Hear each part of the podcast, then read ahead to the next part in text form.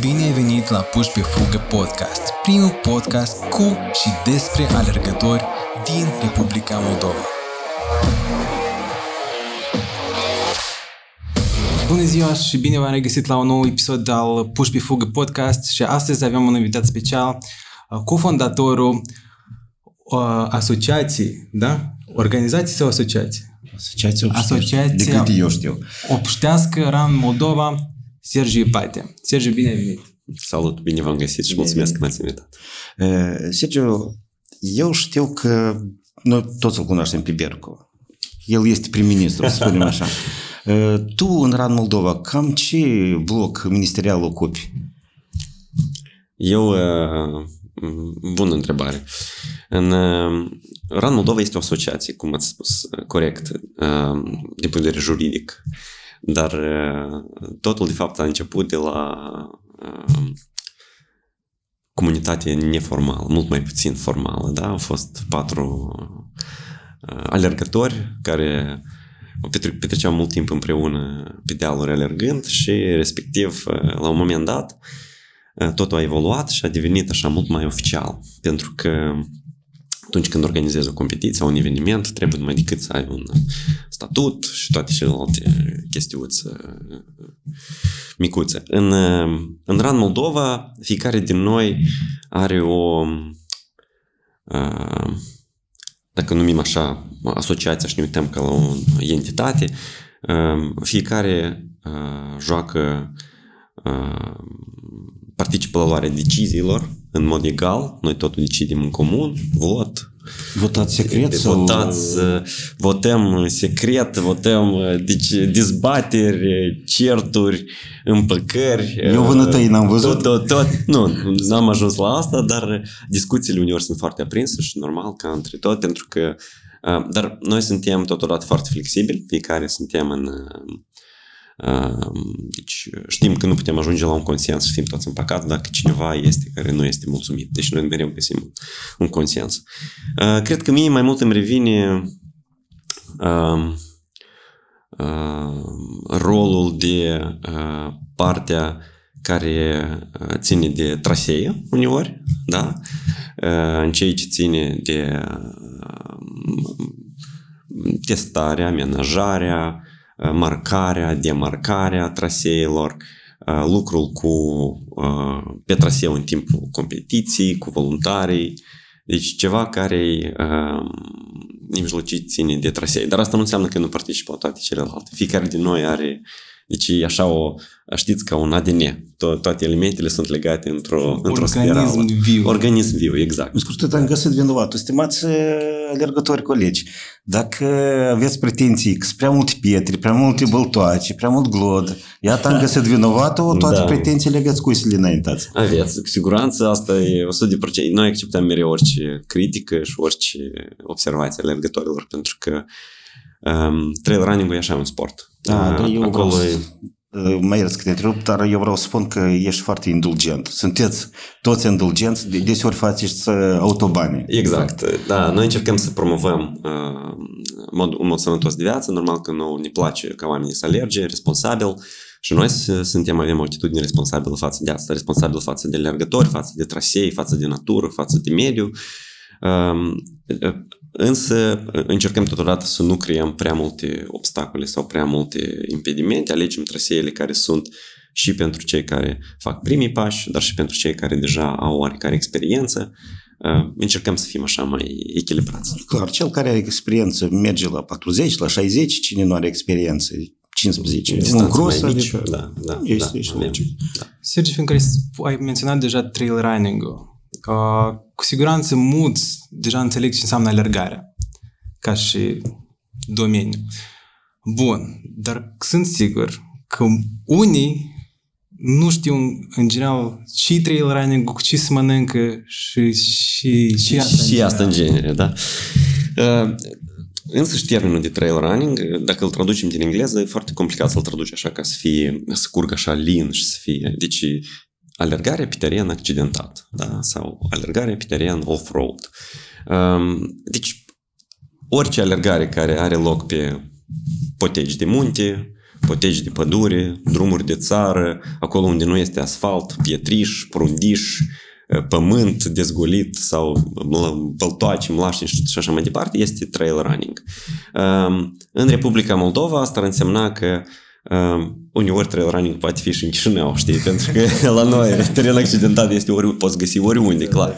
Adică da. Dar în Moldova trail running asta, asta însemna, deci, alergarea prin oricare localitate rurală, de fapt, sau dacă intri în pădure, ieși din pădure într-un parc sau ieși din parc, deci asta ar fi uh, mișcare pe teren accidentat. Văd că a apărut un fel de, hai să-l numesc snobism posibil. Unii deja nu consideră mm, trail running cei care fac skyrunning. Ok, da. da. Alergarea mai sus de o altitudine sau la o altitudine 2000 de metri, alergarea pe cre, cre, creas, creștere, creasta da. munții, deja consideră că trail running, ceea ce facem noi, spre exemplu, în Moldova, pe câmpuri, pe dealuri, păduri, Chipul nu este trail running, mă rog, trail running adevărat deja este mai că doar alergarea montană. Ce părere ai tu? Asemenea situații cred că se găsesc în orice sport, în orice, în orice domeniu. Oamenii își mai schimbă părerile, chiar dacă încep toți de la... Nimeni nu începe să facă skyrunning din, din start, știi, fiecare, chiar și atleții de top, ei undeva încep mai, mai lejer, undeva mai jos, pe câmpii, dar sau dacă în munți, posibil că nu din start fac urcările cele abrupte pe care le vedeam cum, cum le fac uh, în Alpi, în Dolomiți. Uh, eu cred că uh, trail running-ul nostru moldav este un, uh, un model de trail running foarte și foarte uh, plăcut, comod, autentic. Deci e, e, e trail running în, în sensul adevărat al cuvântului. Nu neapărat să alegi pe creastă montană sau pe un traseu de munte ca să te bucuri de trail running. Uh, cu toții știm că avem locuri foarte frumoase în Moldova, unde uh, ai parte și de pietre, și de pietri, și de prundiș, și de pământ, și de glod, și de um, trasee care sunt uh, drumuri de țară care sunt bătute frumoase, lungi, cum le spuneți, autobane, dar și de poteci care sunt șerpuite așa prin uh, chiar și la Soruceni, uh, trasee șerpuite prin anumite pădurici de salcâm, care sunt uh, foarte frumoase și foarte pitorești. Și nu neapărat să fie distanțe foarte lungi, poate să fie și o putecă de 500 de metri pe care să alergi și să te bucuri de faptul că ea să trăiește acel sentiment de bucurie, de împlinire, care și este fișca asta a trail running-ului, da?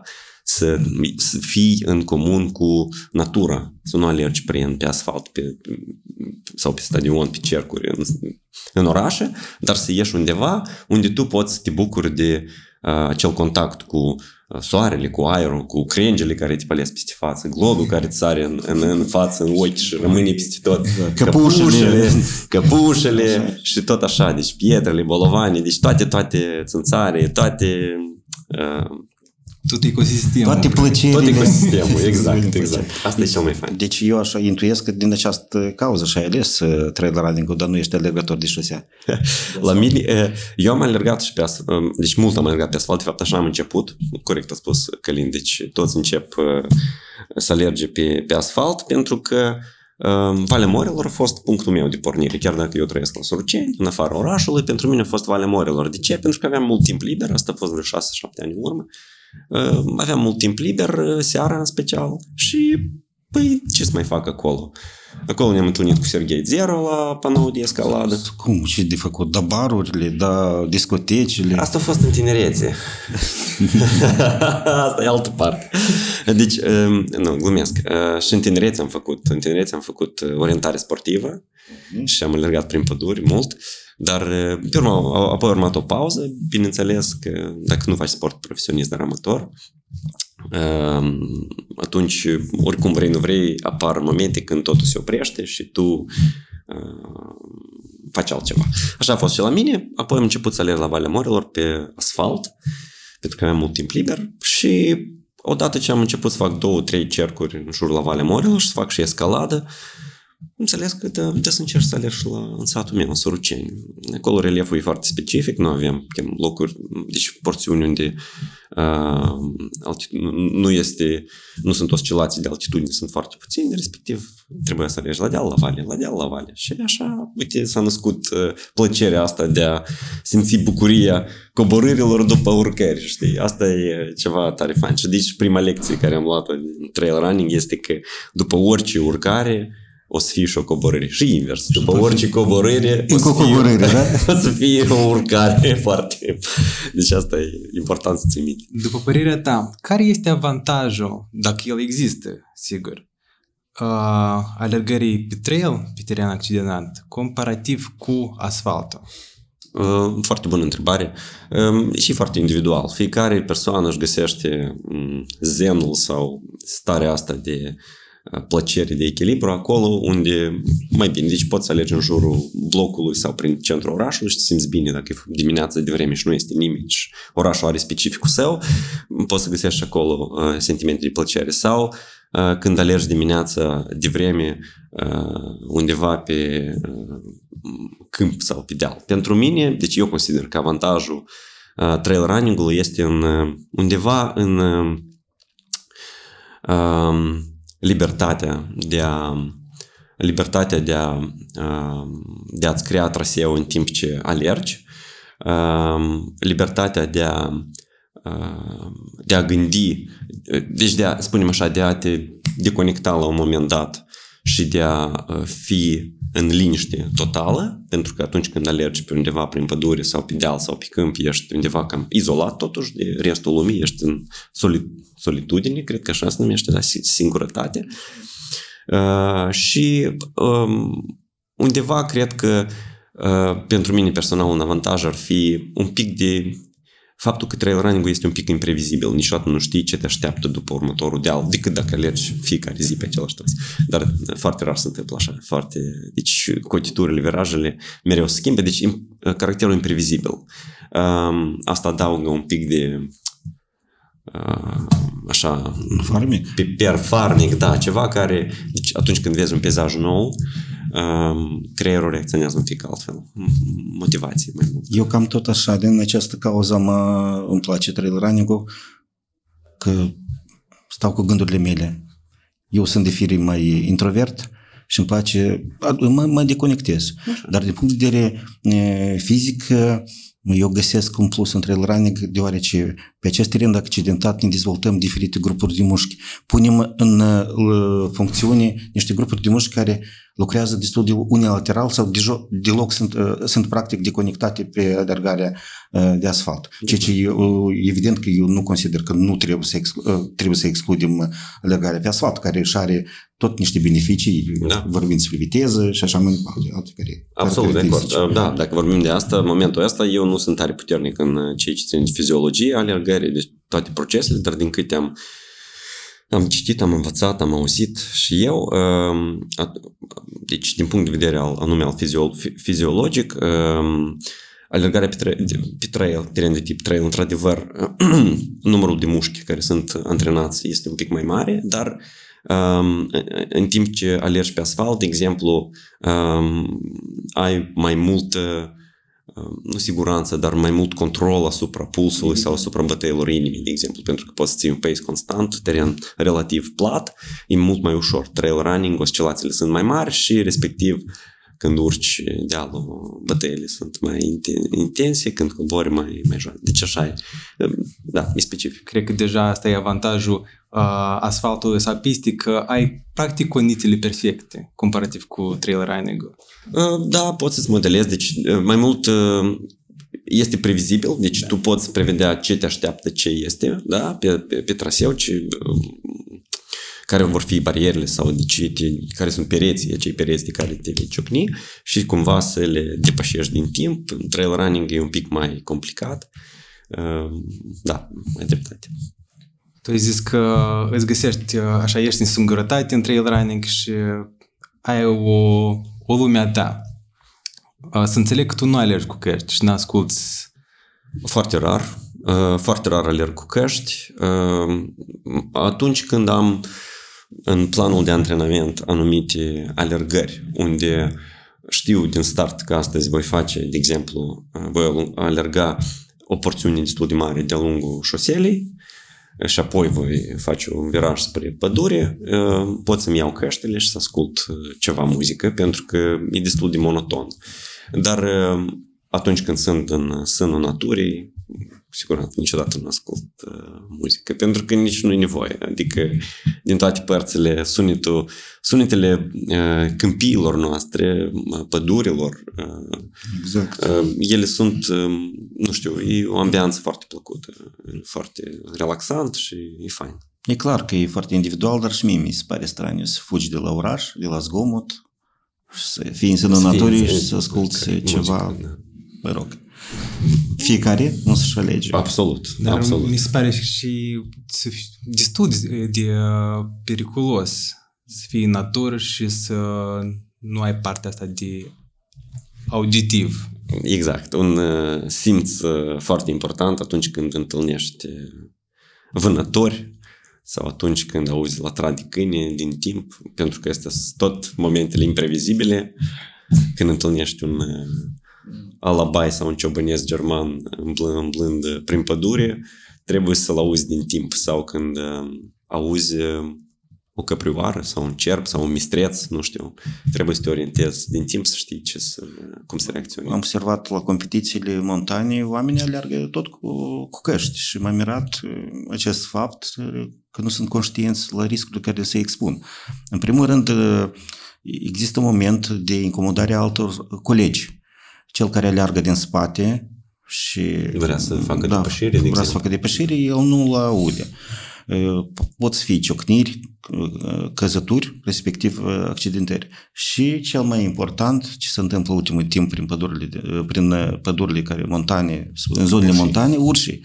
Deci tu asculți în timpul alergării montane, ești cu căștile și te-ai expus unui pericol destul de serios. Absolut. A fost o încercare, o tentativă. Pare mi se cineva din organizatori anul trecut a interzis sau mai trecut până la COVID, până la pandemie, a fost o alergare unde au fost interzise căștile. Sau poate la noi chiar, nu mi-aduc aminte. Dar a fost o competiție unde înainte de câteva zile înainte a fost uh, anunțat că căștile nu vor fi uh, permise. Am citit și, și a, a fost un val de nemulțumiri, da, și și-au retras organizatorii decizia. Uh, da, eu sunt total de acord. În primul rând, nu, nu auzi, nu știi ce se întâmplă cu vecinul, are nevoie de ajutor, te strigă cineva. Deci sunt foarte multe momente de genul ăsta. Trebuie să... Deci, dar asta e responsabilitatea probabil a fiecărui alergător. Aici, aici noi ajungem la un capitol foarte interesant responsabilitățile. Deci alergătorii sunt mereu la competiție, alergătorii sunt mereu responsabili, la fel ca și organizatorii. Deci este, asta e un joc comun, nu există Fiecare noi voi. Nu, da, există, nu există noi voi, deci asta toți trebuie să să înțeleagă că totul funcționează ca un, ca un organism, da, ca un mecanism. Ca un puzzle trebuie Absolut. responsabilitățile mele cu ale tale să fie combinate. Da, absolut. Având în vedere uh, contextul în ultimii doi ani cu pandemia, mi se pare că trail running-ul a devenit unica soluție pentru un alergător în general să practice acest sport. Da, atunci când au fost lockdown-urile și oamenii au fost nevoiți să stea închiși în casă, în apartamente, noi am fost un pic avantajați, cei care trăim, de exemplu, în afara orașului, pentru că noi puteam să ieșim și să alergăm. Într-adevăr, orășenii au parcurile, au fost și acolo careva interdicții, dar da, trail running-ul este a fost așa o perioadă, probabil că popularitatea lui a crescut exponențial, pentru că oamenii nu aveau altceva ce să facă, deci sălile de sport erau închise, nu puteai să alergi pe uh, pistă, bandă de alergare, deci era, trebuia să uh, să alergi fie în parc, fie în oraș, era interzis și trebuia să ieși undeva în natură. Era fain. Mie, pe mine lockdown-ul m-a incomodat, dar pe de altă parte mi-a dat posibilitatea să am mai multe antrenamente pe trail.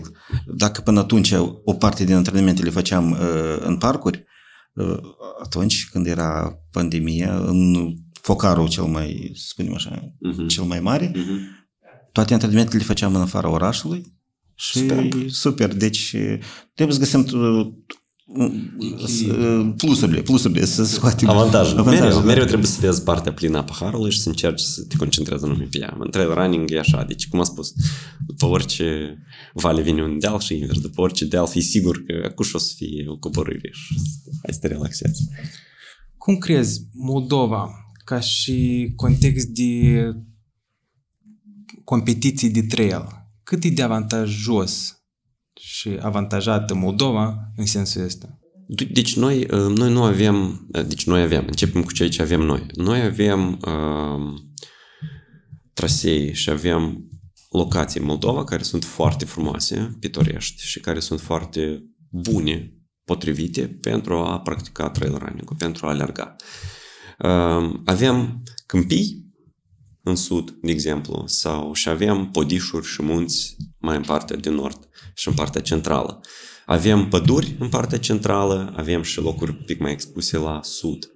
Deci, noi avem practic tot, tot, tot ce ne dorim și putem să găsim un traseu care să cuprindă și uh, câmpie, și podiș, și chiar un pic de urcări și coborâri, practic în orice raion unde ne ducem. Și fiecare sat, de fapt, din câte m-am convins eu, cu rare excepții, în fiecare sat poți găsi un traseu de 5-7 km cu punct de pornire în fața primăriei și punctul finish la fel în fața primăriei și să faci o buclă în care ai să găsești locuri frumoase. O urcare, o coborâre, un peisaj frumos. Deci, um, din punctul ăsta de vedere, noi suntem foarte avantajați. Deci la noi e fain.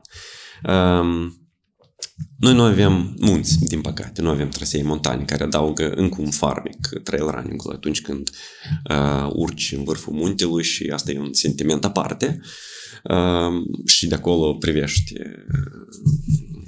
țara și peisajul. Uh, noi nu avem, din păcate, dar nu cred că asta cumva influențează negativ. Deci asta e o, o fișcă a noastră. Competiții sau evenimente pot fi organizate eu cred că un număr, într-un număr foarte mare, pentru că uh, trasee și locații sunt foarte multe. Deja să fie voință, comunitate, inițiativă și atunci o să, o să, meargă, o să meargă lucrurile. Rand Moldova, de fapt, și cu asta este să o numim așa, nu preocupare, dar da, un punct foarte că unul din punctele, de fapt, care, care... Deci noi atunci când ne-am unit eforturile și am început să alergăm împreună, au apărut primele idei de a organiza un eveniment. Noi niciodată nu, uh, uh, deci nu priveam organizarea evenimentelor ca o sursă de venit sau ca o afacere sau ca o, uh, nu știu, o modalitate de a ne îmbogăți, pentru că evident că deseori uh, investițiile și eforturile care le depui nu că nu se răscumpără, dar uh, mulți dintre noi au uh, chiar și uh, momente neplăcute în sânul familiilor și acasă pentru că fiecare are un job și tot ce facem noi vine extra, deci în, în alergare. Și respectiv, vrei, nu vrei, asta e, știți cum e... Și înțeleg că trail running este un tip de sport destul de periculos din acest tip. În, în, în sensul ăsta, nu, nu... Nu, glumim, evident. Da, este un, un risc, este um, atât timp cât nu faci ca o afacere, riști să întâmpini aceste momente. La noi, totul vine din dragoste față de alergare și din pasiune față de alergare. În momentul în care deja treci de etapa asta și începi să fii un pic mai comercial, cred că lucrurile se vor schimba, se schimbă, vrei, nu vrei. Categoric, cei care practică trail running sunt o altă categorie de oameni. Să iubești să alergi prin glod, la munte, unde e greu, cu 3000 de metri diferență de nivel, cu 5, 7 mii, să plătești, să plătești pentru asta. pentru asta. Să vii zgâriat, lovit la picioare. Evident că pentru mulți ar, cred că un pic ceva cu băieții ăștia și fetele astea nu este ok. Prima întrebare. Uh, Sergiu, dar ce distanță ai alergat cea mai lungă? Păi zic, nu știu, 105 km. Serios, de unde? Munți, Ciucaș. Și cât bani ți-au plătit? Cum câți bani? Eu am plătit bani. Și serios? Da. Dar pentru ce? Și cu tine. Asta e, asta e prima reacție la cei care sunt afară. Și îți dă asta. Și, și îți dă. Da, pentru ce îți trebuie asta? Pentru ce tu alergi? Asta e în orice Pentru o medalică? Nu, nu. Medalica asta e ultimul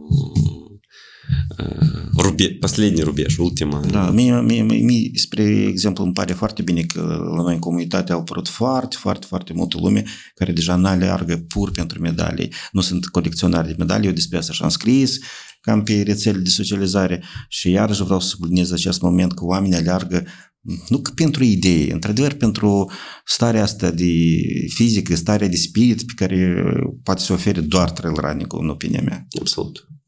În acest context aș vrea să te întreb cât e de complicat să organizezi o competiție. Să organizezi un eveniment uh, sportiv în afara orașului, Chișinău, de exemplu, sau în afara oricărui oraș, este destul de complicat pentru că infrastructura și logistica uh, necesită uh, răbdare, timp, investiții, fonduri uh, și, da, principalul fiind, cred că cel mai mult timp.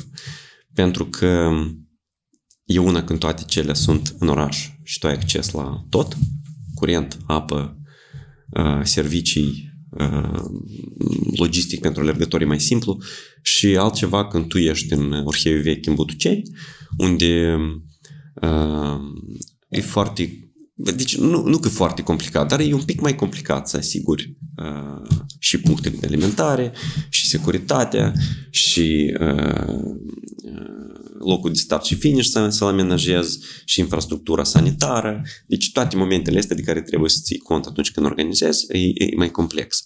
Um, cât de complicat, eu aș spune că este, uh, nu este ușor. Nu este așa cum pare la început, că uite, ai chemat lumea, au pus toți corturile, ai dat startul, toți au fugit, au venit și au plecat acasă. Nu este așa deloc. Tot zâmbite, ha, ha, ha, hi, hi, hi, dar nimeni nu știe ce stă după acesta. În spate la asta stă o muncă foarte mare, începând cu uh, înregistrarea alergătorilor. Dar transportul să fie... Sergei Zero, Sergei Zero o să poate spune foarte multe despre acest moment, dar eu știu că înregistrarea, înmânarea kiturilor, și toate momentele aferente cu transportul inclusiv, dar eu vreau așa, dar spate mă schimb, dar nu te mai, dar spate eu să iau cu 5 minute înainte de start kit dar eu nu pot, dar spate cineva în locul meu, dar mai aveți locuri și cu metri și prieteni care se adresează după ce locurile au fost epuizate. Deci toate momentele astea, um, de aici se începe, e foarte complicat. Uh, apoi urmează partea cu um, uh, coordonarea traseului cu autoritățile locale, coordonarea traseilor cu Molt Silva, de exemplu, dacă vorbim de Volvo Ultra Race pe care l-am organizat, trebuie numai decât să înștiințezi toți pădurarii, să ai permisiunea lor, un contract semnat, uh, ai anumite responsabilități acolo pe traseu, deci trebuie să nu leși urme după tine, să nu... Deci sunt multe, sunt multe momente, chițebușuri. Uh, Uh, foarte importante detalii. Uh, și cu Orheiul Vechi, de exemplu, Dragonul de Aur, care o să fie acum în septembrie, la fel, uh, parteneriat cu Rezervația Natural, Parcul Rezervația Natural Orheiul Vechi, coordonarea cu ei la toate momentele, ATV-uri pe teren, care sunt nu știu dacă oficial sunt interzise sau nu, dar noi avem nevoie de ele pentru ca să asigurăm securitatea și accesul în orice punct al traseului.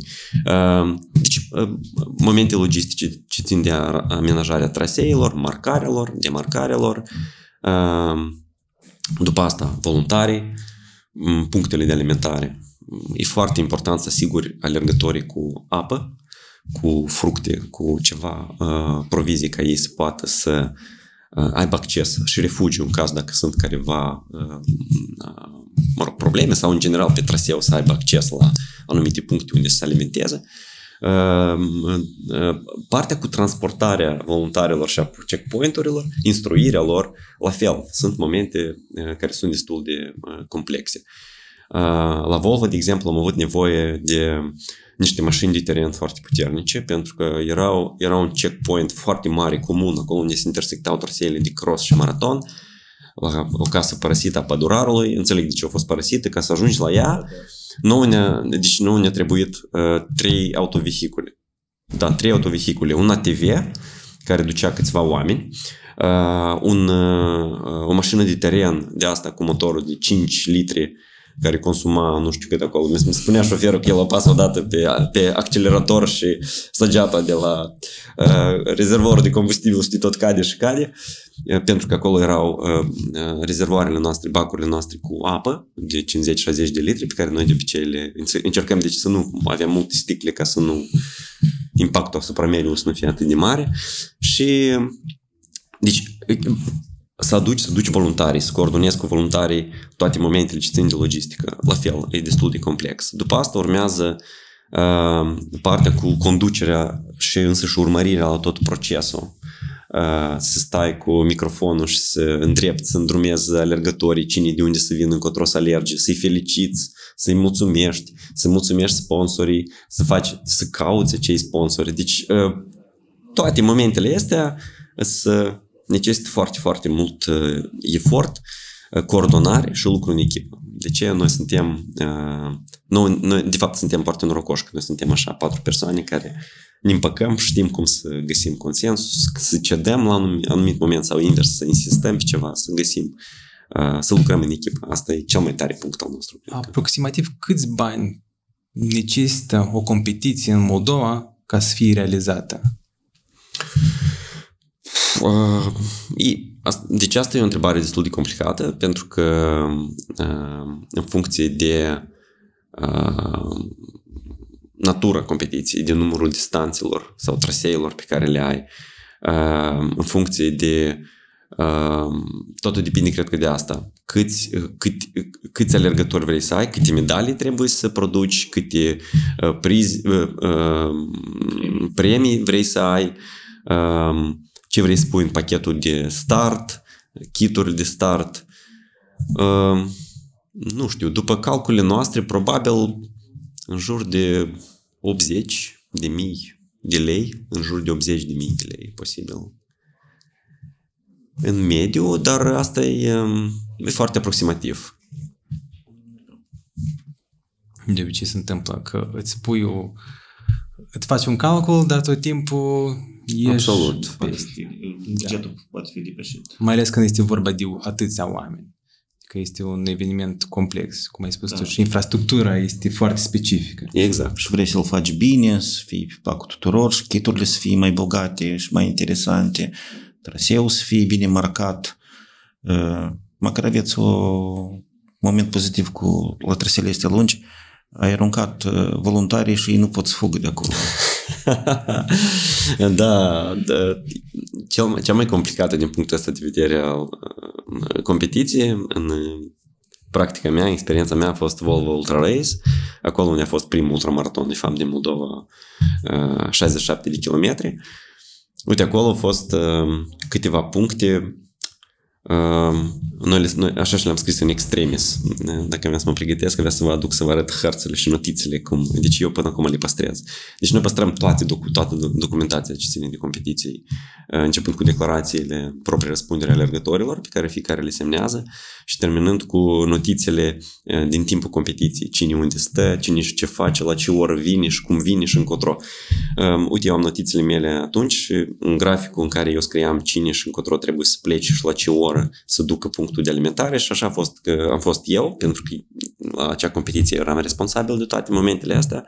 Deci eu, efectiv, de la startul competiției de la ora 6, când au plecat ultra, ultra și, sau la 5, da, da. la 6 au plecat ultra și, uh, eu am ieșit la 4, la 4 dimineața și eu nu am văzut absolut pe nimeni din participanți decât interacțiune pe traseu, uh, pentru că eu eram în permanență antrenat în uh, uh, transportarea voluntarilor și a punctelor de alimentare, care erau vreo 9, inclusiv unele care erau la distanță de 25 de kilometri, pe teren accidentat trebuia să mergem ca să ajungem la acel punct. Uh, și Asta a fost, deci, uh, o provocare adevărată. Eu m-am întors în, în, la, la zona de finish când am adus înapoi deja ultimul, ultimul checkpoint, deci ultimii doi voluntari cu masa, cu tot, tot, tot, tot ce aveau.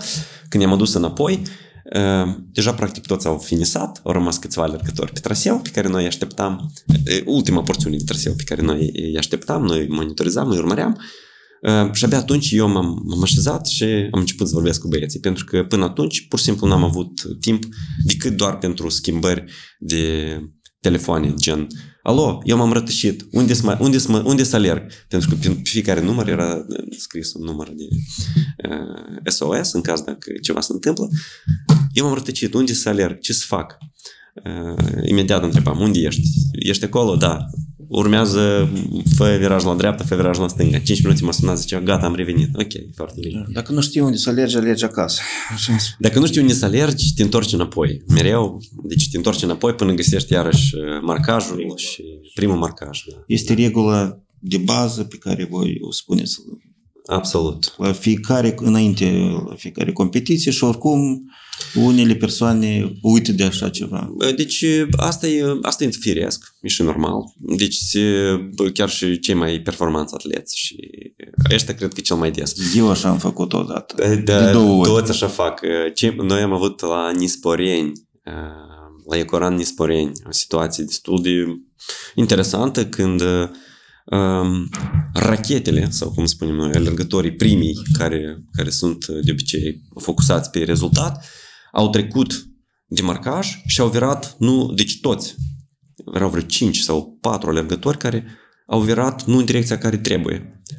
Deci se întâlneau două trasee, posibil că a fost și un pic din uh, încurcătură acolo. Deci ei nu au virat, nu au făcut virajul în, care, în partea care trebuia, dar au, au, au, au mers puțin înainte și au dat iarăși de marcaj și au început să alerge marcaj, dar în sens invers.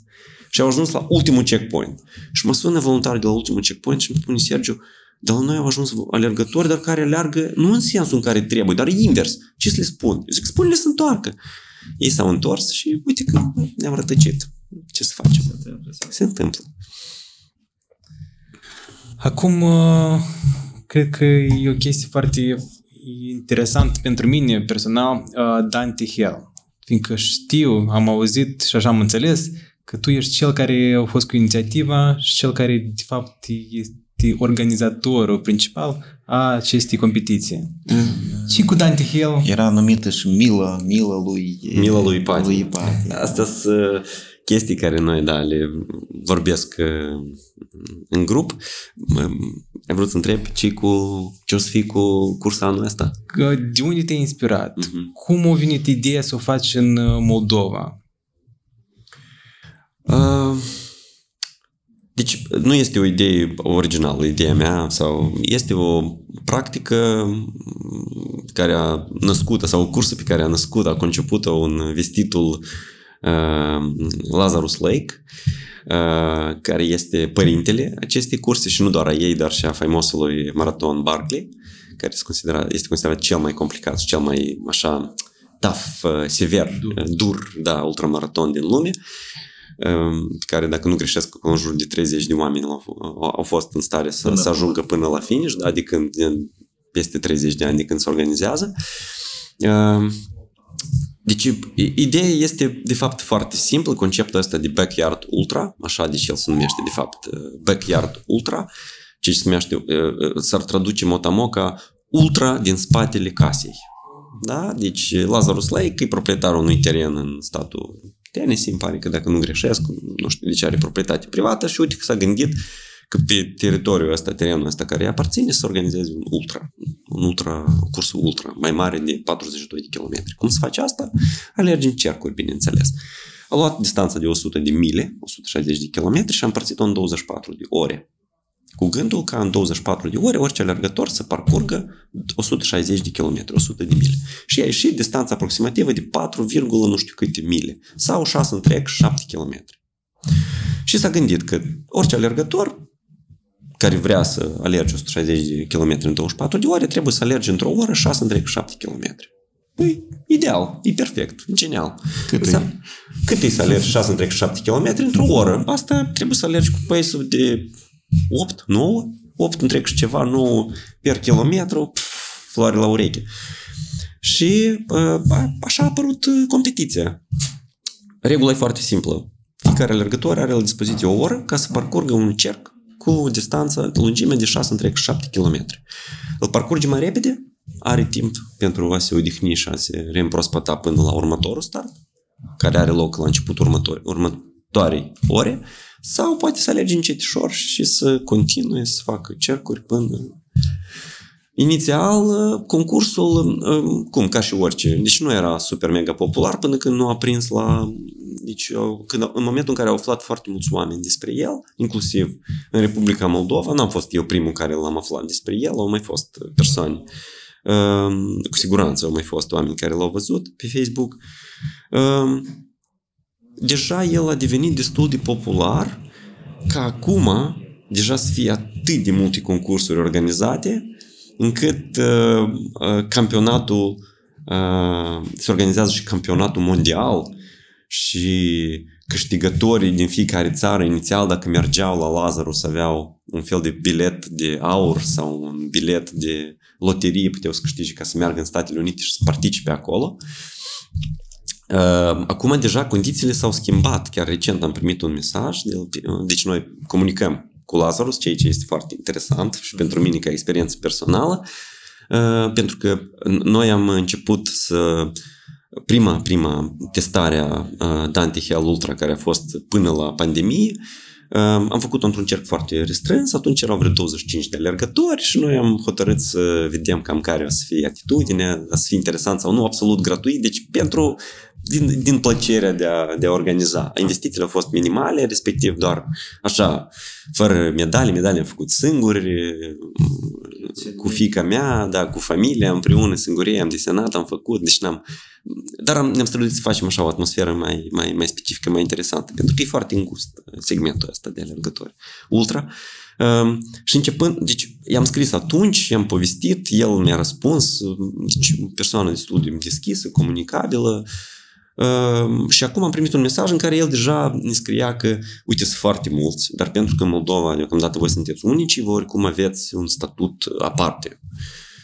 Dacă în Rusia sunt vreo 5 deja sau nu știu cât, vreo 4, în Ucraina sunt mai mulți care organizează, deci ei între ei deja se luptă cine mai câștigă acolo, așa, așa. În Moldova, deocamdată, noi suntem, Ran Moldova este uh, unicul, ceea ce, deci eu pentru mine ar fi ideal ca să fie cât mai mulți, pentru că asta e scopul nostru la Moldova, cât mai mulți oameni să fie antrenați în trail running. Nici într-un fel noi nu încercăm să... Nu, nu vei este frică să... de concurență, da? Să nu e vorba de concurență. E, deci noi, noi, noi ne bucurăm când oamenii, uh, când apar noi cluburi, noi mișcări, noi curenti. Deci asta e Asta a fost și scopul nostru, să promovăm alergarea în, în Moldova, să demonstrăm că de fapt nu este nevoie de, um, nu știu, cel puțin la început, super mega investiții din partea statului sau ceva ca să pot să promovez o, uh, uh, un anumit mod sau un anumit uh, tip de sport. Cel mai mare ajutor din partea statului să dăm curse.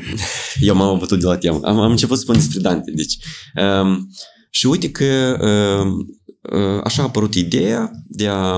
M-am inspirat de acolo, am văzut uh, cum organizează el, uh, Lazarus Lake, această cursă, care se numește la el, la ei se numește Bigs Backyard Ultra, pentru că Big asta e numele câinului lui, cățelușului, și el este pe fiecare medalie acolo, deci așa interesant. Și am, am, deci am decis, haideți să încercăm la noi. Am scris în chat, al nostru comun, noi avem un chat comun cu băieții, și Hai să încercăm. Hai să încercăm să facem o ediție de stare. Da, unde? Hai în Surgeni pentru că e backyard. Ideea de a... Eu m-am gândit să fac de la mine din, din, din, curte. din, din curte. Dar mi-am dat seama că dacă o să vină 100 de oameni acolo, o să fie foarte mult... Deci o să fie destul de complicat. Încă de care oameni? Da, și încă da. Lazarus Lake are în Statele Unite acolo un teritoriu foarte mare. La dânsul știi, proprietatea privată, asta e acolo un teren agricol întreg. La mine e foarte micuț și respectiv nu pot. Și ne-am gândit că de să facem în uh, extravilanul satului Surceni, de acolo să începem. Am găsit un traseu, l-am punctat și el este pur și simplu ideal. Din punctul meu de vedere, el este ideal. El este foarte complicat. Este unul dintre traseele complicate dacă te uiți la... Păi chiar mulțumesc pentru cei 170 de metri 170 de metri de acumulare de nivel uh, diferență de nivel pe un cerc la, la o distanță de 6,7 km în Moldova, asta e destul de serios, provocator. Dar nu, nu sunt urcări abrupte. Este o urcare, sunt două urcări care sunt destul de linii, faine. Deci poți, poți să-l urci la pas și poți să scobori, e, e perfect. Și apoi ai și o coborâre lungă și o plat până ajungi la finish, deci care moral te liniștește. Dacă la început sudui pe toți când începi cursa și deodată faci prima urcare și apoi a doua urcare și în vârful la doua urcare te gândești că gata, nu mai vreau, de acolo vin 2 km sau 2,5 km, pe lângă mănăstire, treci, te liniștești, alergi un pic pe asfalt, vreo 500 de metri, da, și apoi iarăși pe drum de țară, ajungi la finish și te uiți la ceas și vezi că mai ai 10 minute sau 15, puteți să mai fac un cerc. Știi? Eu, apropo, datorită ției grație, mersi că atunci m-ai invitat la prima ediție neoficială, fiindcă acolo au fost primii mei 42 de kilometri și chiar de trail. Și, și primii 42 și chiar și pe trail. Mi-am îndeplinit atunci prima, un scop de meu să fac 42 și pe trail. Țin minte că tu spuneai, hai mai fai încă, încă un cerc, să fii deodată ultramaratonist. nu, gata, nu, nu, nu, nu, eu mi-am, astăzi, eu, astăzi e scopul meu. Ce mi-a plăcut mie la Dante, e o organizare foarte bună a fost și eu la două ediție n-am putut pe motiv de sănătate să particip. Mi-mi place la Dante un moment. Uh-huh. Dar noi toți cunoaștem că comunitatea noastră este destul de veselă, așa specifică. Primul cerc bancuri, glume, a doilea cerc la fel. A treilea cerc, a patrulea, se începe filozofie, ceva acolo, discuții mai serioase. Cercul 6, 7, 8, alte discuții deja, care nu... Deci, Absolut. O transformare a alergătorului, a dispoziții foarte interesantă. Asta, asta e, da, am notat și eu, am notat și eu. Deci, în momentul ăsta, încerc să încurajez la fiecare cerc pe, încercăm să încurajăm pe fiecare, la fiecare cerc alergătorii entuziasmul ăsta, adrenalina care vine de la începutul competiției, deci e specifică și e caracteristică absolut tuturor alergătorilor. Profesioniștii poate un pic știu cum să lupte cu ea și toți primele cercuri da, rup. rup. Avem mai mulți alergători care puneau recordul cercului. Eu avem deci o statistică. Cel mai rapid cerc parcurs 30, 35 ceva, da, 34, 33 de minute, pare mi Deci foarte repede, știi? Omul a venit și 20 de minute a stat și a așteptat, știi? Sau deci, da, evoluția asta e foarte interesant să urmărești cum alergătorii la început vin și zic eu cred că 20 de cercuri fac. Cu siguranță fac 20 de cercuri. Sau, um, uite, stau toată noaptea, știi, gata, eu îmi pun un scop, stau toată noaptea. Și apoi îl vezi seara cum nu știu ce, știi, dar nu, ceva n-am prins eu, știi.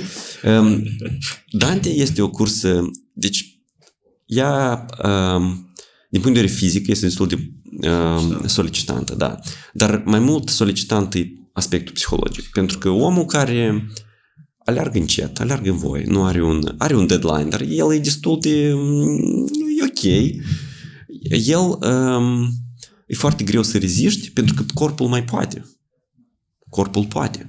Dar uh, rațiunea, creierul, nici nu rațiunea, poate mai mult emoțiile, îi zic că da poate. Ajunge, știi? Hai să te oprești, gata. De fapt, asta e o luptă la, în fiecare, la fiecare cerc, la fiecare start, deci e o luptă internă foarte dură, tare așa, între rațiune și emoții. Și asta e interesant. Eu, din experiența mea care am trăit-o la Dante, sunt două fațete, spunem așa, două laturi. Prima, într-adevăr, este o lovitură foarte serioasă și un examen, mai bine zis, o provocare pentru psihic. Tu alegi același traseu de câteva ori, 10, 15 cercuri. Tu deja cunoști crenguța și ești vorbești cu ea, iară ești tu, iară te văd piatră și... Pe de altă parte, tu știi la ce să te aștepți. Știi că la ridicarea aceea nu alerg, îi dau, merg la pas. Acolo am o coborâre, trebuie să fiu atent la piatra aceea. Deci, sunt plusuri și minusuri. Absolut. Asta e, și asta e interesant, pentru că mulți alergători îmi veneau, veneau și mi-arătau planul. Uite, eu știu că eu, deci ei făceau până la competiții, traseul e deschis, deci e acces liber, poți vii să alergi cât vrei. Să-l testezi. Da, absolut. Trebuie să-l mai curăț un pic, să-l adaptezi acum, dar este. Și el venea și îmi spunea că, uite, acolo este o... Să nu uiți asfalt, spune. Este o măjilă de... Este o, o, o, niște crenguță de viță de vii. Cineva a curțit vița de vii și a pus uh, acolo într-o grămăjoară. Uite, până la grămăjoara aceea, eu ajung în minutul 17 în fiecare cerc. De la grămăjoara asta eu cobor și mă duc în partea aceea. Eu ajung în minutul 33 și la finish eu ajung în minutul 47 și asta să fie strategia mea, știi? Și eu zic, perfect, super, știi? Adică oamenii au o atitudine foarte serioasă, calculează din timp. Uh, Dante, pe, dar pe lângă faptul că este un eveniment de asta pe care noi încercăm să-l facem uh, ca în sânul familiei, da? cu Așa. hrișcă, cu zeamă, cu chestii, cu mâncare caldă, ceea ce în Statele Unite, de fapt este mâncare caldă, da, oferă, dar nu oferă ceea ce la noi. La noi e ce mult mai lejer, mult mai așa uh, all-inclusive, comparativ cu ei. Acolo e foarte strict, deci primul venit, primul servit, a venit primul, ți-a ocupat un loc în zona start-finish, unde ai, ți-ai pus cortul dacă vrei, dacă nu, tu te duci tot mai departe și mai departe. La noi spațiul ne permite să organizăm mai așa mai... Ei, mai este un pat din chinul ăsta cu alte plăceri. Da, da, da. Și în deci, ziceam că noi pe traseu traseul este destul de solicitant, dar pe lângă faptul că el e uh, eveniment, e totodată și un antrenament foarte bun. Deci oamenii care la noi, în special pentru că oamenii intră în comunitate, intră în grup în Moldova, ei văd cum alți oameni aleargă, ei văd postări, văd exemple și ești normal că interesul lor crește. Deci ei își îndreaptă privirile în afara Moldovei. Ei se uită în România, se uită spre Ucraina, unii se uită spre Franța, Chamonix, la UTMB, alții se uită spre... Deci diferite curse Respectiv, oamenii se înregistrează la Transilvania, la Ciucaș, la 7500, la competiții care sunt ultra trailuri montane. Sunt competiții serioase, foarte um, solicitante și provocări. Deci asta nu e pur și simplu, ha, ha, hi, hi, hi, hai să alerg. A, a fost alergători care s-au apropiat de mine cu două zile înainte de Transilvania. Transilvania 100, știți competiția asta, da, care este destul de solicitantă, la fel, provocă, deci dură. Oameni care s-au înregistrat la 30 de kilometri distanță, destul de scurt la Transilvania, dar acolo diferența de nivel era de 1000 și ceva sau aproape 2000, care, păi, asta e, nu e glumă. Și omul vinea la mine și mă întreba, Sergiu, dar împrumută-mi, te rog, rucsacul tău de alergare, vesta. Uh, și zic, ok, sigur, poftim. Uh, dar cum, cum a fost la Transilvania? Zic, băi, Transilvania e o chestie, e o cursă unde întâlnești și zăpadă și urcări și porțiuni destul de periculoase, montane. A, da? Dar în cam în cât timp, știi, 30 de kilometri eu am să alerg. Eu zic, păi, tu, este primul tău? Da. Zic, pregătește-te în jur de 9-10 ore, știi, să petreci pe traseu. La care el zice, cum adică? Dar eu mi-am planificat cu 6-0-0 km. La Vale Modelor te duci 30 de kilometri. Da, da. Și eu zic, păi, dar tu ai văzut și diferență de nivel? Da, am văzut, dar ce acolo, știi? Adică omul e pregătit, dar un pic irresponsabil. În Dante, pentru astfel de categorie, este un loc perfect pentru antrenament. Dacă tu vrei să vezi cum e asta să ai, uh, hai zicem, 60 de kilometri cu 2000 de diferență de nivel sau invers, 30 de kilometri cu 1000 diferență de nivel, vine, vine la Dante și aleargă în voie 6-7 cercuri ca să vezi cam cum, cum te simți tu după 1000 de kilometri acumulați. Dacă să revenim la competiția de Antihel, câte, care e capacitatea competiției? Capacitatea în sens de număr, ca număr de participanți? Ca număr de participanți. Anul trecut, noi am, din cauza restricțiilor de uh, COVID, pandemie, noi am uh, ne-am propus să avem 50 de alergători și sloturile au fost vândute, au participat mai puține persoane, așa se întâmplă mereu, oamenii cumpără, dar nu vin, mă rog, se întâmplă. Uh, anul ăsta, dacă nu o să fie, deci autoritățile nu o să impună restricții sau cu respectarea măsurilor de anticovid, uh, noi cred că 100 de participanți o să, o să încercăm să adunăm. Pentru cine este competiția asta? Adică dacă eu sunt, spre exemplu, uh, începător și alerg în voi, nu știu, 10-20 de kilometri. Dante Hill este pentru mine sau nu?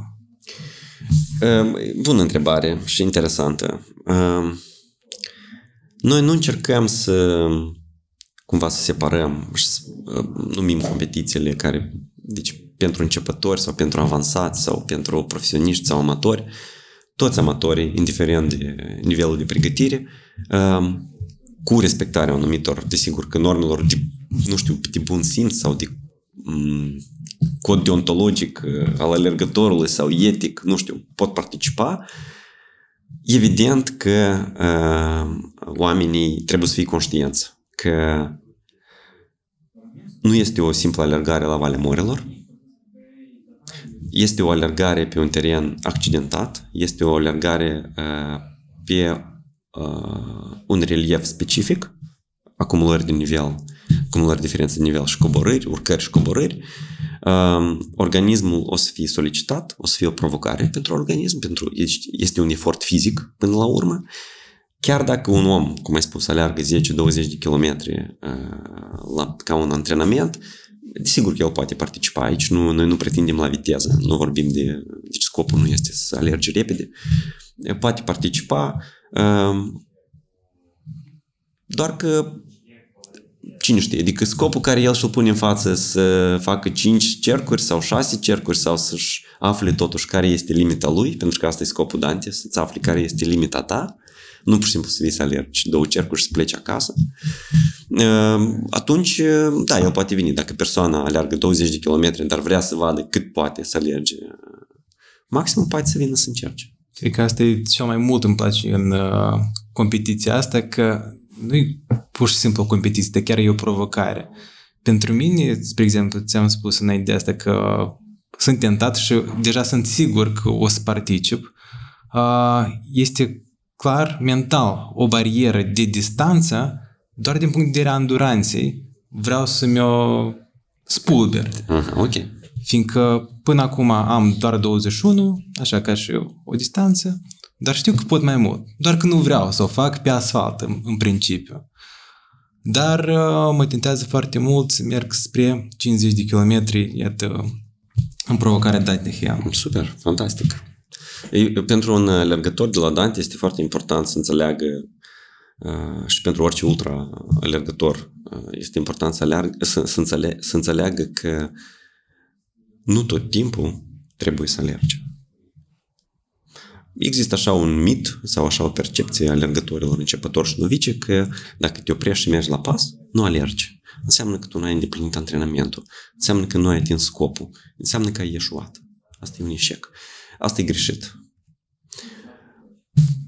Trecerea la pas și a urcărilor, coborârilor, pur și simplu trecerea la pas, trebuie să fie percepută ca un element normal, absolut firesc și normal. Nu trebuie percepută ca un eșec sau ca ceva care te face mai slab sau te aruncă în spate. Nu, nu este adevărat.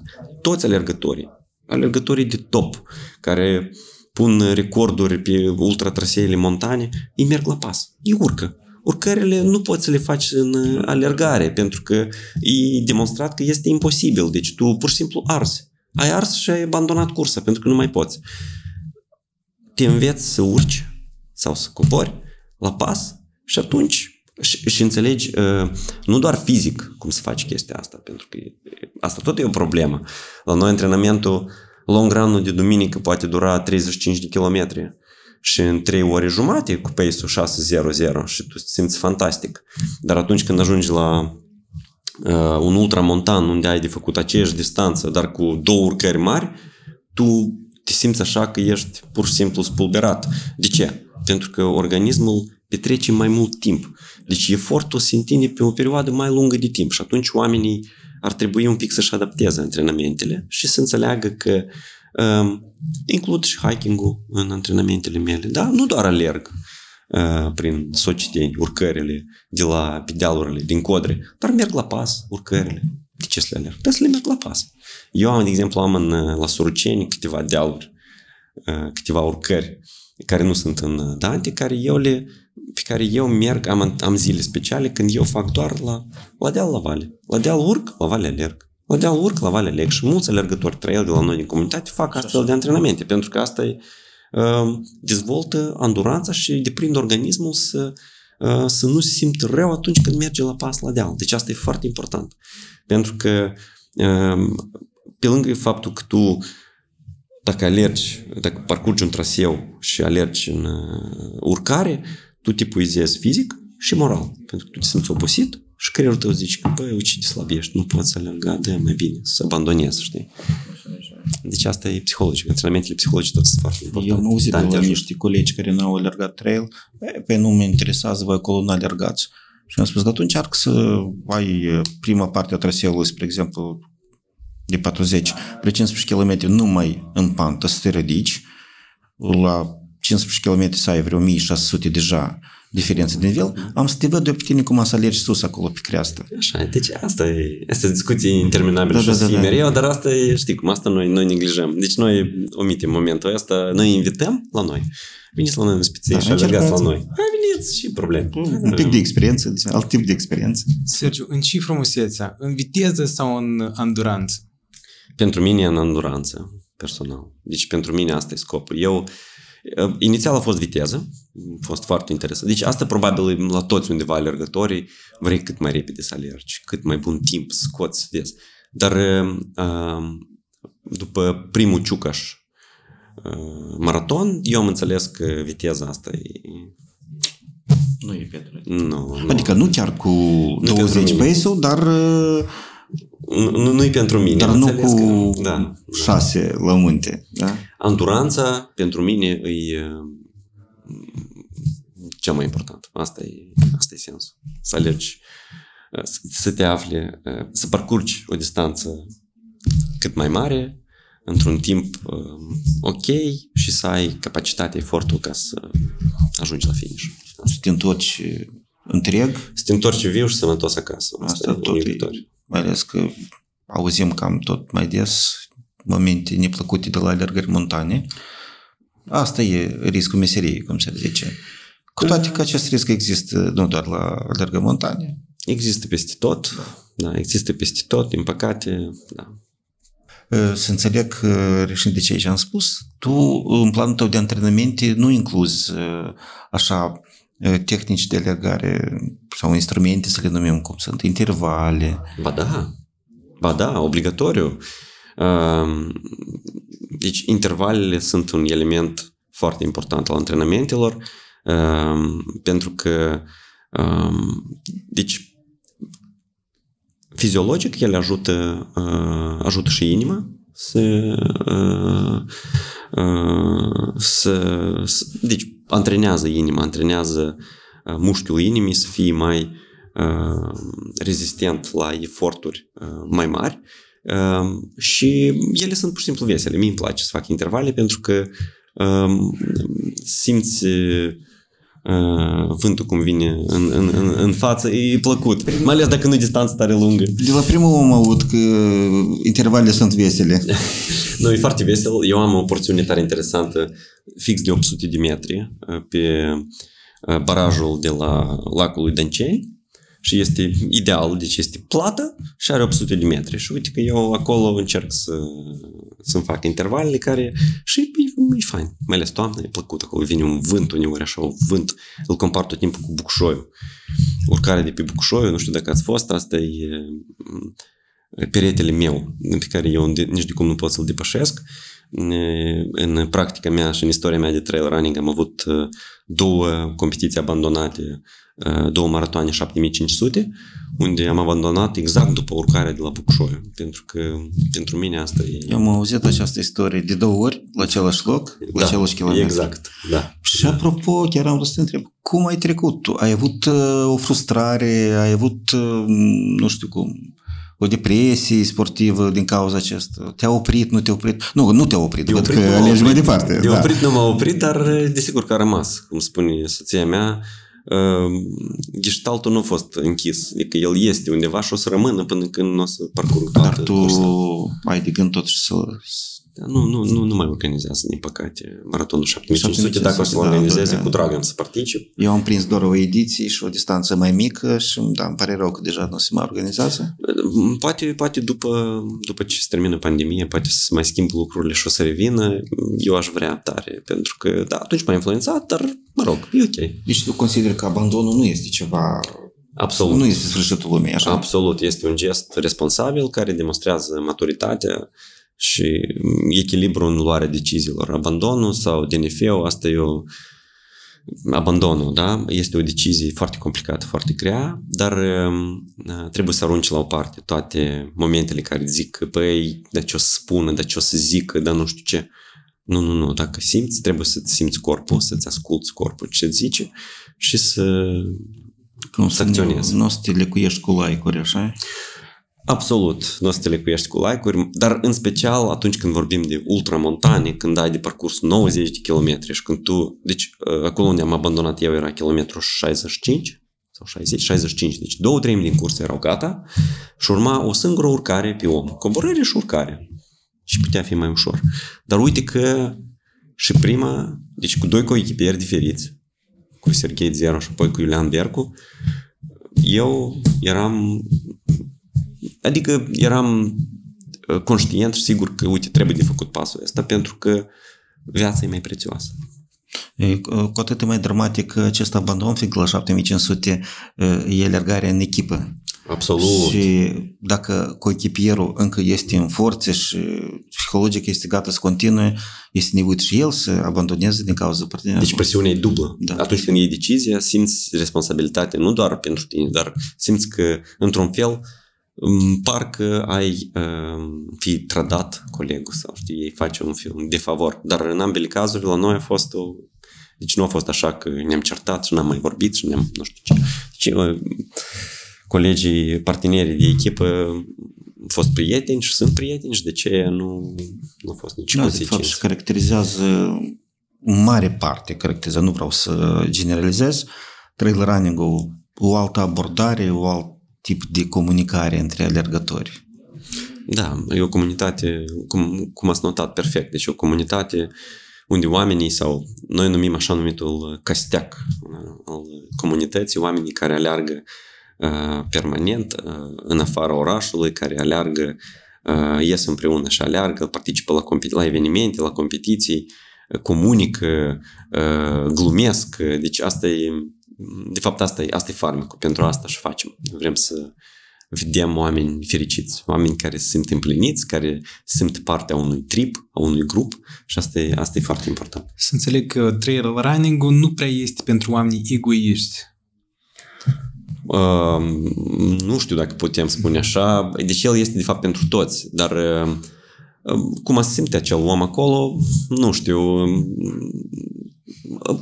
probabil undeva noi toți cam suntem uneori egoiști, știi, uneori ne gândim, dar ei sunt, deci grupul ăsta te, prin asta te, te, te ademinește, știi, te, te schimbă, te provoacă, te mângâie pe căpșor, te netizește, uneori râde de tine, uneori te mai glumește pe seama ta, știi? Adică sunt oamenii se schimbă atunci când devin partea tribului sau dacă nu, atunci ei sunt liberi de a... Strălărângul este o chestie destul de interesantă. Pe de o parte, acesta este sportul individualității. Pe traseu tu n-ai echipă. Tu ești singur, tot depinde de tine, de capacitatea ta, pregătirea ta fizică, mentală. Pe de altă parte, aceste greutăți prin care tu treci acolo la munte, în pădure și așa mai departe, îți dezvoltă ție o fire de camaraderie. Deci tu îl înțelegi pe colegul tău că el trece prin aceleași chinuri. Și aceasta dezvoltă niște calități foarte bune la oameni. Sărire în ajutor, te împarți cu ultimul gel. Deci oamenii se transformă spre bine, după părerea mea. Absolut. Da, ce și cred că, iată, lipsește în competițiile unde este important timpul.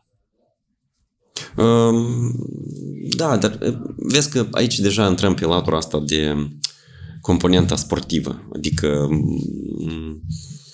vrei, nu vrei, spiritul ăsta de competitivitate, el există și o să fie, probabil, mereu și o să fie în toate sporturile și aici el este la fel. Deci aici, dacă ai șansa să depășești, să câștigi, asta faci. Adică asta e, trebuie să fie în, un sportiv, un sportiv profesionist se va concentra pe momentul ăsta, cu siguranță. Dar există și principiile fair play, normal că oamenii se ajută și e, e ok. Da. Sergiu, în amalgamul tuturor competițiilor organizate de RAN Moldova, care este pentru tine competiția de suflet? Eu înțeleg că toți sunt copilașii voștri. Da, da, toți sunt copilașii noștri, toate competițiile ne aduc plăcere. Momentul, deci, adrenalina asta și plăcerea asta, momentul de, sentimentul de fericire de, după competiție este echilibrat cu to- toată starea de tensiune și nervozitate de până la competiție. După fiecare competiție ne simțim fantastic și extraordinar de bine. Um, nu știu, îmi vine greu să spun care, care din ele.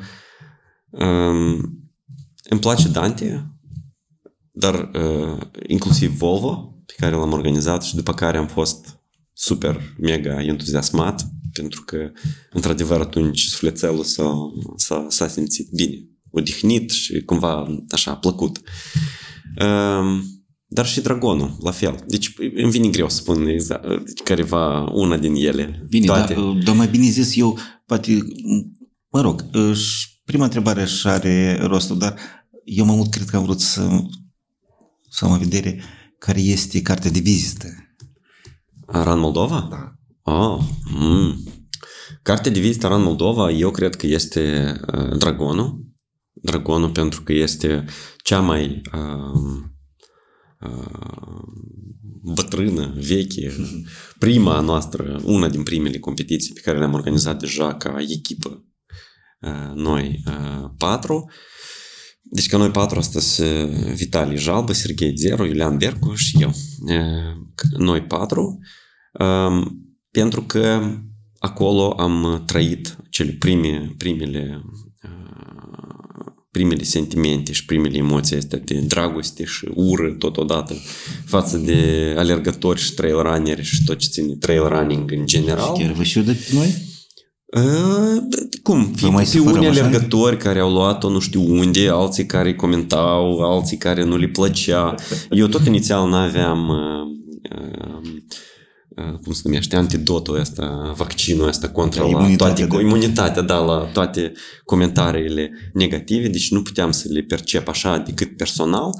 Acum deja, normal că mult mai matur, avem o atitudine mult mai serioasă, așa rațional, înțelegem că totul, deci nimic nu este perfect, există foarte multe momente unde poate, pot fi și trebuie îmbunătățite, facem tot posibil, dar atunci încă nu, dar competiția asta, Dragonul de Aur, a fost și este probabil cartea de vizită a noastră din punct de vedere al locației, din punct de vedere a faptului că, într-adevăr, porțiunea asta arată ca un dragon și asta a fost o descoperire pe care Iulian a făcut-o și asta e fantastic. Pur și simplu din de sus să vezi conturul dragonului și să alergi în prejurul lui și acele porțiuni pe el, unde, pe, pe traseu unde sunt foarte interesante, cum ar fi intrarea în canion pe sub, sub brațul unde se începe aripa, deci acolo unde practic noi chiar ne gândim să punem niște lanțuri acolo, pentru că eu așa mai, un pic mai abrupt, anul trecut am pus funii, coarde, ca oamenii să țină și să treacă, pentru că e pe malul răutului. E malul răutului, nu, nu se poate întâmpla nimic, acolo este voluntar care ajută, dar oricum, interesant. Acea porțiune, apoi câteva urcări solicitante, deci la fel interesante și faimosul, faimoasa urcare chiar de la început prin pe lângă mănăstirea rupestră și biserică și pe, pe lângă acea cruce, deci asta e zorii zilei se întâlnește acolo, e fantastic, atmosferă foarte plăcută. E, e, e, are farmecul său, draconul, e foarte plăcut. Dar și Volvo. Volvo Ultra Race de la Poiana, de la Ulmu, codricii sunt pur și simplu da, am observat că a devenit foarte popular Volvo și tot cer Volvo, Volvo, Volvo, Volvo. Traseu prin pădure care are... Deci traseul este practic, nu știu, 80-90% prin pădure. Nu este deloc expus. Pădurea este... Prin pădure e foarte complicat să organizezi competiții, pentru că e mult mai ușor să te rătăcești. Trebuie să marchezi foarte deștept și alergătorii trebuie să fie foarte atenți, pentru că la orice viraj trebuie să urmărești încotro merge marcajul. E foarte ușor să te, să te rătăcești în așa o pădure cum e acolo la Umu. E destul de serios, e complicată chestie. Și de ce pentru noi asta e un pic o provocare. Dar um, Volvo, traseul are farmecul său la Volvo. Ca să trecem în ultima parte a emisiunii de astăzi, dincolo de pasiunea ta față de alergare, cine e Sergiu Ipate? Uh, Dincolo de pasiunea de alergare. Da, bună întrebare. Um, Sergiu Pati este un uh, tată. Uh, Este un tată a două uh, fete care, uh, pe care încerc să le transmit dragostea asta față de natură, față de mediu, față de tot ce înseamnă libertate și aventură. Um, Este un soț. Uh, Sergiu Pati este uh, un angajat care lucrează, care uh, lucrează în mai multe părți, este un jurnalist, este un uh, marketolog, este un uh, manager proiecte, nu știu ce să mai spun. Deci s- probabil sunt o, o persoană ca și ceilalți, deci cu un job, cu familie, cu plusurile și minusurile. Martoră vieții susține?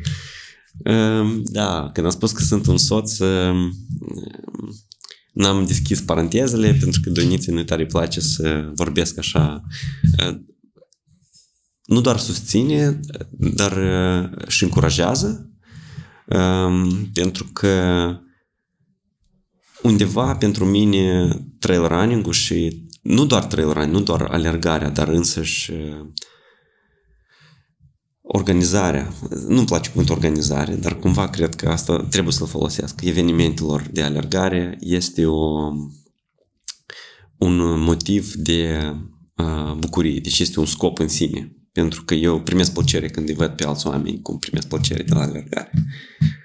Și așa simt și ceilalți membri din Run Moldova, cu băieții, prietenii mei. Um, atunci când vedem fețele oamenilor la finish, cu medalie cu, sau fără medalie, indiferent, când ne vedem cu zâmbete, obosiți, murdari, răniți, nu știu, ne bucurăm. Și asta, asta e cel mai plăcut. Și de ce? Da, Donița mă susține, mă încurajează, pentru că pentru mine este, asta este o sursă de emoții pozitive. Ce fain! Da. Și ai spus apropo de a, când cerci fetelor tale să le transmiți iubirea asta față de mediu, cum îți reușește, apropo? Uh, puh, Eu am noroc, uh, e, e, fiicele mele sunt foarte active, lor le place să, să iasă la plimbări, să facem hiking, lor le place să uh, urmărească uh, toate animăluțele, insectele și toate momentele astea. Deci eu am uh, să, norocos și sunt fericit din punctul ăsta de vedere că Uh, și cu bicicleta le place să meargă și în notul și uh, cu cea mică încă nu am încercat să escaladăm munții, dar cu cea mare deja am fost și am urcat uh, Postavaru și a fost uh, super fericit, deși nu e deloc provocator, dar acolo erau câteva segmente, era mai micuță și era, uh, era fain. Uh, eu, uh, în lumea asta, acum când totul e așa de tare legat de tehnologie, e destul de greu să uh, oferi copiilor o alternativă și e greu să-i convingi că merită de încercat altceva care e în afara zonelor de confort. Încerc să fac asta cât mai devreme ca să, să rămână acolo undeva la ei, la ele momentul ăsta și în viitor să, să-l dezvolte singurele deja, să meargă în, în munți și să aventureze toate călătoriile astea. Chiar tu ai spus că uh, ai așa noroc, dar tu practic norocul ăsta ți l-ai creat singur, fiindcă eu cred că mai ales copiii, dacă nu au un exemplu, nu au cum să preie. Absolut. Împreună cu Doinița, atunci când alergăm uh, în Suruceni și uh, asta e un exemplu foarte bun pentru fete, pentru că ele știu că uh, mama cu tata aleargă, unde? În pădure, unde ce ați văzut? În fiecare dată ne vreau. De ce ați văzut? Ați văzut o căprioară? Nu, am văzut iepuraș. Ok, super, dar ce păsări? Dar bufniță ați văzut? Nu? Țin minte cum încercam, ne-am întors de la o alergare, destul era, era seara și noi am alergat prin pădure și am auzit uh, o vulpe. Dar vulpea, dacă știți, dacă cunoașteți, are un... Uh, uh, produce așa un sunet, un strigăt foarte, foarte specific, care dacă nu ești pregătit, e destul de așa strașnic. Eu am mai auzit, dar Donița nu. Și uite că atunci când am auzit vulpea strigând, a fost o, așa un moment de tensiune pentru dâns. Oh, ce e asta? Știi ce? Pădurea e la un kilometru de sat, nu-i departe, dar oricum e, e destul de alarmant. Și când ne-am întors, i-am spus că e vulpe, am râs uh, împreună Când ne-am întors acasă și am încercat să reproducem sunetul pentru fete și râdeam toți fericiți pentru că nimeni nu e normal că nu ieșea. Fetele râdeau pentru că noi făceam niște sunete strane, încercam să producem. Până la urmă l-am pus pe YouTube și au auzit și au înțeles cum, cum, cum face de fapt vulpe ca să, să nu se sperie și ele. Deci era foarte interesant. Pe acolo unde tu alergi, ești tu unicul? Um, Cum se spune, местный sumășăți? Da, da, eu sunt unicul. Au mai apărut câteva persoane, le-am văzut, dar ele nu intră în pădure, le alergă doar pe, pe, așa, pe, pe câmpie. E interesant, de fapt, fetele mă întreabă, tata, de ce e cel mai strașnic? Iată, când alergi prin pădure, tu de ce te temi? Deci întrebările astea sunt foarte binevenite pentru că copiilor le interesant, știi? Tata, de ce te temi? Și eu le spun că, știți, pentru mine cel mai strașnic nu să mă întâlnesc cu uh, un mistreț sau cu căprioară sau, da, da de lupi te temi? Da, da de urș? Da. Dar te-ai întâlnit cu un urs? Da, m-am întâlnit. Și da cum te-ai întâlnit cu un urs? Și eu le povestesc cazul nostru, faimosul nostru, legenda, cum spune Iulian Bercu, legendarul caz de întâlnire cu ursul pe traseu Ciucaș la kilometru 60. Și pe urmă mă întreabă, dar totuși de ce te temi cel mai tare? Și eu zic, știi, cel mai tare mă tem să întâlnesc alt om în pădure. Cum? Și zic, păi uite, în pădurea noastră, de la Surceni, oamenii nu prea văd. Eu de când am alergat, foarte rar mă întâlnesc cu oameni. Și atunci când văd un om în fața mea, eu simt așa o, așa un disconfort, știi? Pentru că eu nu știu la ce să mă aștept de la omul ăsta. El nu e alergător, poate el simplu se plimbă, poate el, știi cum, e pădure totuși. Nu? Dar uite că eu mă simt așa alarmant și nu-mi place. Și e interesant, e straniu tot sentimentul ăsta așa, am descoperit o fișcă de-a mea. Apropo, ai menționat cazul cu ursul. Da. Eu fiindcă acum de un an locuiesc la Brașov, una dintre pedicele mentale pe care le am de a ieși uh, să alerg pe un teren accidentat este exact că în ultima perioadă mai ales populația de urși este tot mai mare și mai mare și Da, întâlnirile sunt mai frecvente Da. și mai frecvente. Noi ne-am întâlnit uh, cu acel urs care era foarte mare, așa era nu ca în uh, videourile sau nu ca în uh, reportajele care le-am văzut eu sau la grădina zoologică, micuț și negru, era un urs brun, așa, așa, așa mi s-a părut cel puțin, era destul de mare, dar mă rog, asta e posibil, era o percepție de mea, de moment. Um, e foarte important, cred că să ai pe cineva alături, deci să nu fii singur. E cu Bercu alături. Da. nu, aici mai puțin contează cine, dar trebuie, că- dacă sunt doi, deja e mai ușor, pentru că poți să produci mai mult sunet, zgomot, uh, ursul deja are alt, uh, probabil are alt comportament. Um, Deci asta e mai, cel mai important, cred că. Uh, Frică, bariera asta mon- mentală, da, și la mine, de când văd aceste știri, mă tot, uh, într-un fel, mă oprește, mă nu știu ce, dar eu cred că urși erau mulți și până, până a fi mediatizat uh, toată, uh, toate momentele astea, problema asta. Um, Cred că totuși trebuie de uh, ieșit în grupuri și de, uh, nu știu, să te echipezi cu ceva, cu un spray, cu ceva care să te ajute în caz de. Pentru că nu, este, nu sunt așa de... mm, Cazurile astea de atac nemijlocit sunt destul de rare să produci cât mai mult zgomot ca ursul să știi că tu ești, să nu fie o întâlnire de asta teta tet. Dar asta știți. Ultima dată când am alergat la Moieciu cu Călin, vreo când o lună urmă, au fluierat jumătate de drum. ei, nu mai este. nu, nu a fost chiar așa. E ok, păi asta e, asta e, nu, Nu, e, dar am fluierat. e foarte bine. Deci Deci, asta e sincer, eu până la aceste știri, tot când alergam, mă, mă, e clar, la competiție este mai multă lume, mult zgomot, dar, într-adevăr, este un, se așează un sen- sediment așa în, în cap, alergi prin pădure, ești singur și cam te uzi la urmele cele de de urs, nu de urs. Deja, nu știu cum, parcă nu primești așa, așa plăcere Ce? și trebuie să te detașezi de asta. Că Deja, dacă te întâlnești, te întâlnești. Am și să-i faci. Poate intri și în faza asta în care ești uh, mai alert și trebuie să fii mai atent la tot ce se întâmplă în jurul tău. Da, da, neapărat trebuie să fii uh, conectat și pe fir. Mai în porțiunile este mai ales împădurite, până ești pe o creastă sau ceva, dar atunci, până atunci, da, trebuie să fii alert, să fii atent la tot ce se întâmplă. Păi trail running și de asta. Te deconectezi, dar totodată ești și pe fir pentru ca să nu dai cu capul în creangă sau să calci strâng pe o piatră. Trebuie atenție.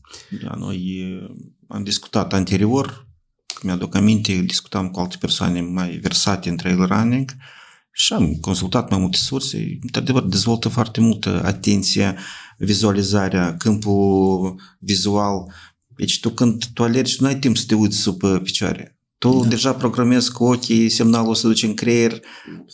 Deci exact. trail running-ul dezvoltă niște... 10-15 metri înainte, tu deja vezi traseu, cam unde ai spui piciorul, unde nu trebuie să spui piciorul, piatra ce ai văzut-o. Da, sunt, asta e... Vine cu timpul, cu experiența. Trebuie de antrenat. Da, numai decât. Mulțumim, Sergiu, pentru că ai fost astăzi în uh, ediția noastră de podcast. Uh, mă bucur foarte mult că te-am cunoscut în primul rând. Mă bucur că ai spus cam cum este situația cu competițiile la noi în Moldova, fiindcă mie mi se pare că, într-adevăr, cred că este subestimat ceea ce putem noi, ca și alergători, să descoperim prin intermediul trail running-ului, mai ales în Moldova, ca și locații, peisaje și tot așa mai departe. Așa că îți mulțumim încă o dată pentru că ai fost uh, alături de noi pentru implicarea ta în tot ce ține RAN Moldova și la cât mai multe competiții organizate cu succes. Sper să ne primești la Dante. Și eu vă mulțumesc tare mult. Pentru mine a fost o surpriză. Eu și mă simt onorat. Mulțumesc că m-ați invitat aici să vorbesc. Eu vă doresc la fel succes. Un podcast în ceea ce ține de alergare și tot ce în jurul alergării în Republica Moldova este foarte binevenit și foarte la timp este super fain și uh, am să urmăresc podcastul vostru și îndemn și pe alții să-l urmărească.